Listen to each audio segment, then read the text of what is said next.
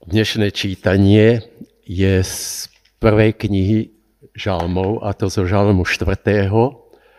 od verša 2. po 9. Je to Žalm Dávidov o pokoji v Bohu. Vypočuj ma, keď volám, spravodlivý Bože. Poskytni mi úľavu v mojej tiesni. Buď ku mne milostivý. Počuj moju modlitbu. Ľudia, dokedy budete tupiť moju česť? Dokedy budete milovať márnosť a vyhľadávať klamné idoly? Pochopte, hospodin pre zbožného koná divy. Boh počuje, keď k nemu volám. Nenechajte sa hnevom zviesť k hriechu. Skúmajte svoje srdce a stíchnite.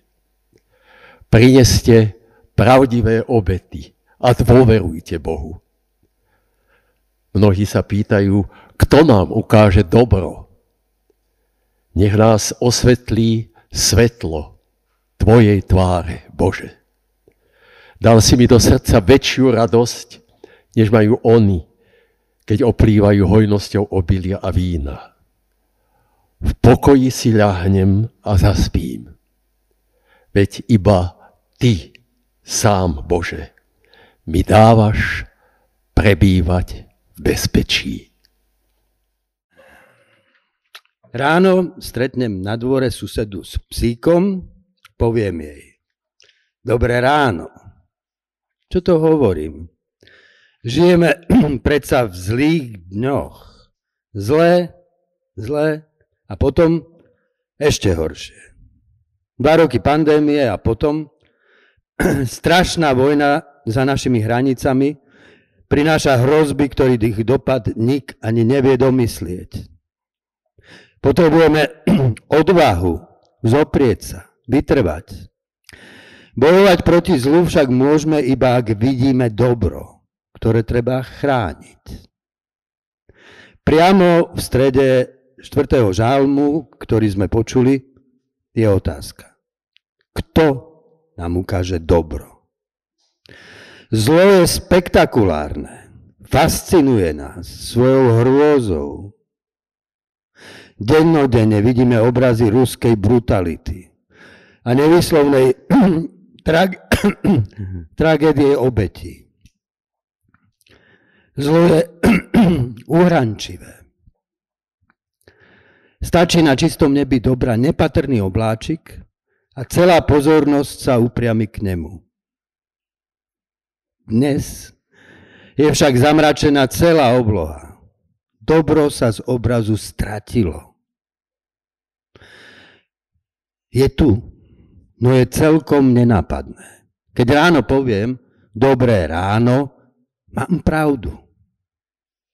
Je tu dobro rána, dobro modrého neba, dobro šumiacich stromov, dobro vtákov spievajúcich vo výške. Naši bližní nám denodene preukazujú prejavy dobra. Bez prítomnosti toho obyčajného dobra by sa človek nenarodil, nevyrástol by, nerozvinul by sa, nenapil by sa vody a nemohol by si nájsť svoje miesto v živote. Dobro nevidíme, lebo ho berieme ako samozrejmosť. Lenže povedzme si to na rovinu. Dobro je vždy v istom zmysle zázrak. Veď každým činom dobra duch pôsobí proti mechanickému prúdu krutej nevyhnutnosti, ovládajúcemu svet hmoty. Všimol si to už Pascal. Jediný čin milosrdenstva je viac ako celý vesmír s jeho hviezdami, napísal. Lebo zatiaľ, čo prvé patrí do rádu prirodzeného, Druhé patrí do rádu nadprirodzeného. Videnie dobra nás otvára radosti. Dal si do môjho srdca väčšiu radosť, než majú oni z hojnosti obilia a muštu. Radosť hojnosti, radosť z pôžitku, mizne s nasýtením. Radosť očarenia mizne, lebo len čo čaro zovšednie. Aká je to tá väčšia radosť? Radosť, čo nezhasne. Hneď ako vzblkla? Bože, nech nás osvetlí svetlo Tvojej tváre. Tá väčšia radosť sa prebudza tam, kde je svet osvetlený svetlom Božej tváre. Má a zda Boh tvár? Mohla by mať tá nekonečná hlbina bytia, čo nás obklopuje, tvár? Boha nikto nikdy nevidel. Ako by mohol mať tvár? Kým iba meditujem, odovzdávam sa neosobnému nekonečnu. Až keď sa z hĺbky mojej meditácie zdvihne modlitba, z nekonečna sa vynára tvár, neúčastné ono sa mi odhalí ako pozornosť väčšine prítomného Ty. Pomýlil by som sa však, Bože, keby som si Tvoju tvár pred seba kládol ako predstavu. Tvoja tvár sa zjaví len tam, kde sa všetky zbožné predstavy rozplynú. Veď podstata tváre nespočíva v lepke, svaloch a koži, čo ju obopína. Tvár je duch, ktorý z rysov tváre vyžaruje. Videl som obličaj priateľov, ktorí už telo opustili. Duch odišiel, tvár sa stratila. Zostala iba posmrtná maska. A ty, Bože, máš azda lepku vesmíru, svalstvo planét, pokožku lesov, zvierat, morí a riek? Ach áno, všade rozoznávame tvoje črty. Ale tvoja tvár nie je v tých črtách je vo vyžarovaní ducha. Večného ducha, bez ktorého by tu nič nebolo a bez ktorého by nič nemohlo mať zmysel. Tvoja tvár, pozornosť pravdy a lásky, ktorá nami preniká až k základom duše. Tvár vždy býva osvetlená inou tvárou.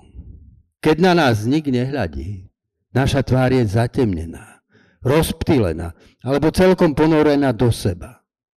Iba tvárou v tvár bdelému ty.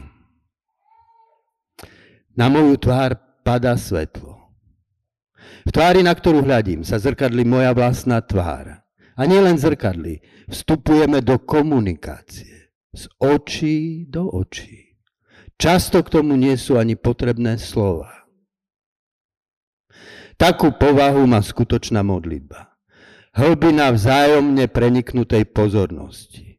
Ticho uprostred. Svetla Božej tváre.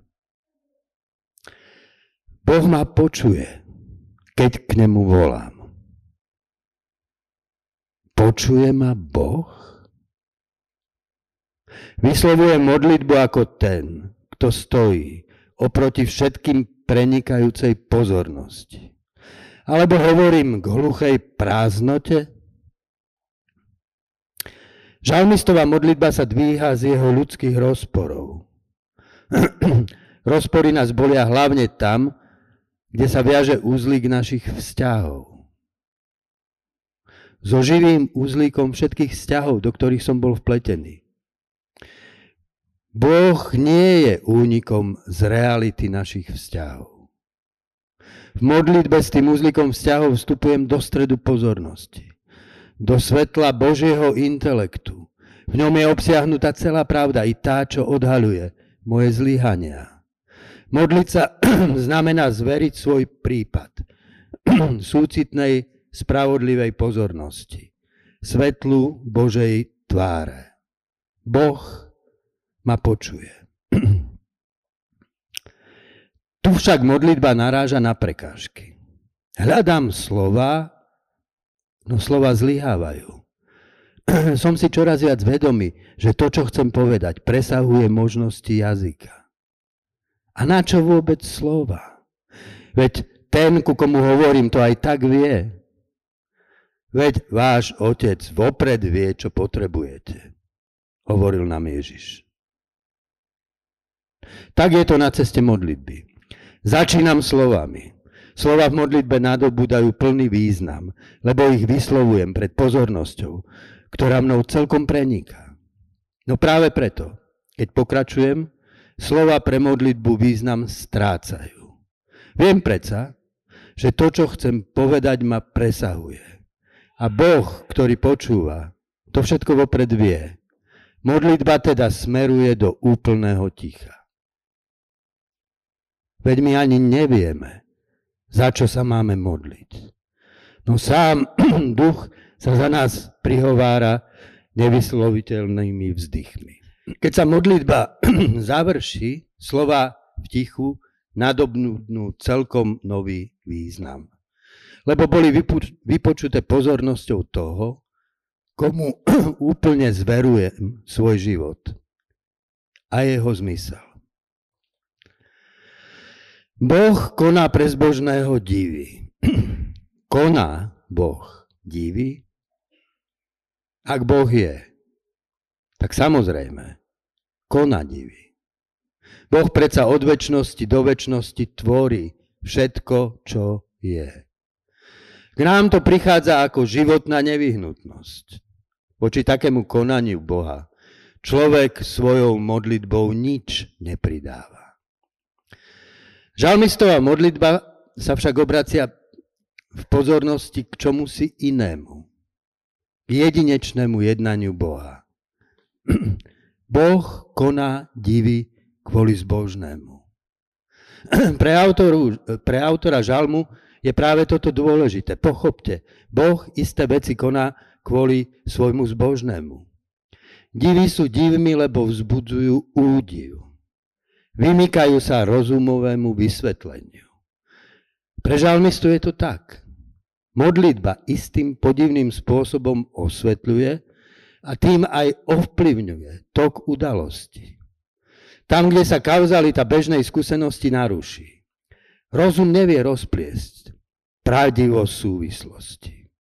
Takú skúsenosť môžeme v mene rozumu odmietnúť ako pôvabný klam náhody alebo sa k nej bez, prestu, pre, bez predsudkov postaviť v údive. Na besede v židovskej obci som spoznal dvoch krásnych staručkých manželov. Toto je ich príbeh. Keď sa im to stalo, neboli veriaci, patrili k sekulárnym židom. Nacisti ich rozdelili do dvoch odlišných vlákov. Každý bol odvezený do iného lágra. A stalo sa, že v istý deň sa žena ponúkla svojmu chorému spoluväzňovi, že ho zastúpi v ťažkých kopáčských prácach. Kopala tesne pri plote koncentračného tábora. Práve tadiaľ viedli zástup väzňov. Keď zdvihla tvár, aby si utrela poč čela, jej oči sa stretli s očami muža za plotom. V nemom úžase hľadala na tvár svojho manžela. O tej chvíle som ani na okamih nezapochybovala, že prežijem a s manželom sa stretnem, povedala ona krásna stará pani.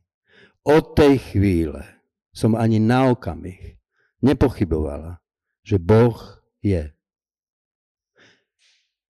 Pochopte to. Čo sa už len dá na divoch pochopiť? Aj divy majú svoju racionalitu. Nie však všeobecnú ale osobnú. Div môže byť pochopený iba v rovine individuálneho príbehu. Osvetľuje skryté spojenia v tkanive, z ktorého je usnovaná naša osobnosť. Preto o divoch nemožno utvoriť žiadnu obecnú teóriu. Boh koná divy pre zbožného. Akého človeka možno označiť za zbožného? Zbožný je človek, ktorý žije z Boha. Nehľada nič, nechce nič, iba Boha samotného. Vo všetkých svojich záležitostiach sa odvoláva k Bohu, iba od Neho čaká svoje rozuzlenie. V modlitbe rozprestiera mapu života a čaká na značky, ktorými Boh v reči divov vyznačí smerovanie jeho života. V pokoji si ľahnem a zaspím, lebo Ty, Bože, sám mi dávaš bezpečne prebývať. Touto vetou žalm končí. Pokoj? Všetci ho v živote hľadáme. Nachádzame ho na chvíľu a znova ho strácame. Kde nájsť pokoj, ktorý sa nestratí? Taký pokoj možno nájsť len tam, kde človek dosiahne miesto bezpečného prebývania v byti. Boh dáva bezpečný príbytok. Alebo povedzme to inak. Iba Boh je bezpečným príbytkom. Skončí posledná večera a Ježiš svojim priateľom povie, idem vám pripraviť príbytok v nebi. O čo si neskôr tú záhadnú vetu osvetlí takto. V ten deň spoznáte, že ja som vo svojom ocovi. Vy ste vo mne a ja som vo vás. To je ten príbytok pokoja. Ja a Otec prídeme k vám a urobíme si vo vás príbytok. Človek môže bezpečne prebývať iba v Bohu. A v Bohu človek prebýva tak, že sa sám stáva Božím príbytkom. Tým príbytkom je väčnosť. Ja im dávam väčší život. Nezahynú na veky. Nik ich nevytrhne z mojej ruky. Môj otec je väčší než všetko, nik ich nevytrhne z ruky môjho otca. V Bohu nie je ničoho, čo by mohlo narušiť pokoj väčšného prebývania. Príde stres, príde bolesť, príde úzkosť, príde ohrozenie, príde smrť. Budeme sa chvieť v krehkej bezmocnosti. No nič z toho nemôže narušiť väčší pokoj v Bohu, ktorý je väčší než všetko. Tvoj príbytok, Bože, je väčší než všetko, nikde nezačína, nikde nekončí. Tvoj príbytok, Bože, je menší než všetko domov stvorený svetlom Tvojej tváre, stred Tvojej pozornosti, stred menší než všetko. Menší ne, než najmenšie z najmenšieho. Nezabera žiadny priestor, nevyplňa žiadny čas. Nemusím čakať, až tam dôjdem. Lebo nie je času, ktorý by mohol v Tebe, Bože, uplynúť. Nemusím sa premiesniť v priestore, aby som tam došiel, Bože. Lebo nie je priestoru, ktorý by si zaberal. Juliana z Greenwich si do svojich zápiskov zapísala toto. A tak náš dobrý pán odpovedal na všetky moje otázky a pochybnosti. Tak, ako som mu ich predkladala svojim upokojujúcim. Možno spôsobím, že všetky veci skončia dobre. Môžem spôsobiť, že všetky veci skončia dobre. Spôsobím, že všetky veci skončia dobre. A ty sama uvidíš, že každá vec skončí dobre. Bola som poučená, že láska je zmyslom nášho pána. A tak som v tom i vo všetkom inom veľmi jasne videla, že Boh skôr ako nás stvoril, miloval nás a tú lásku nikdy neopustil a nikdy neopustí. V tej láske je náš život väčší. V našom stvorení máme síce svoj počiatok, ale láska, v ktorej nás stvoril, bola v ňom bez počiatku. V tej láske mám svoj počiatok a na všetko toto budem hľadieť v Bohu bez konca.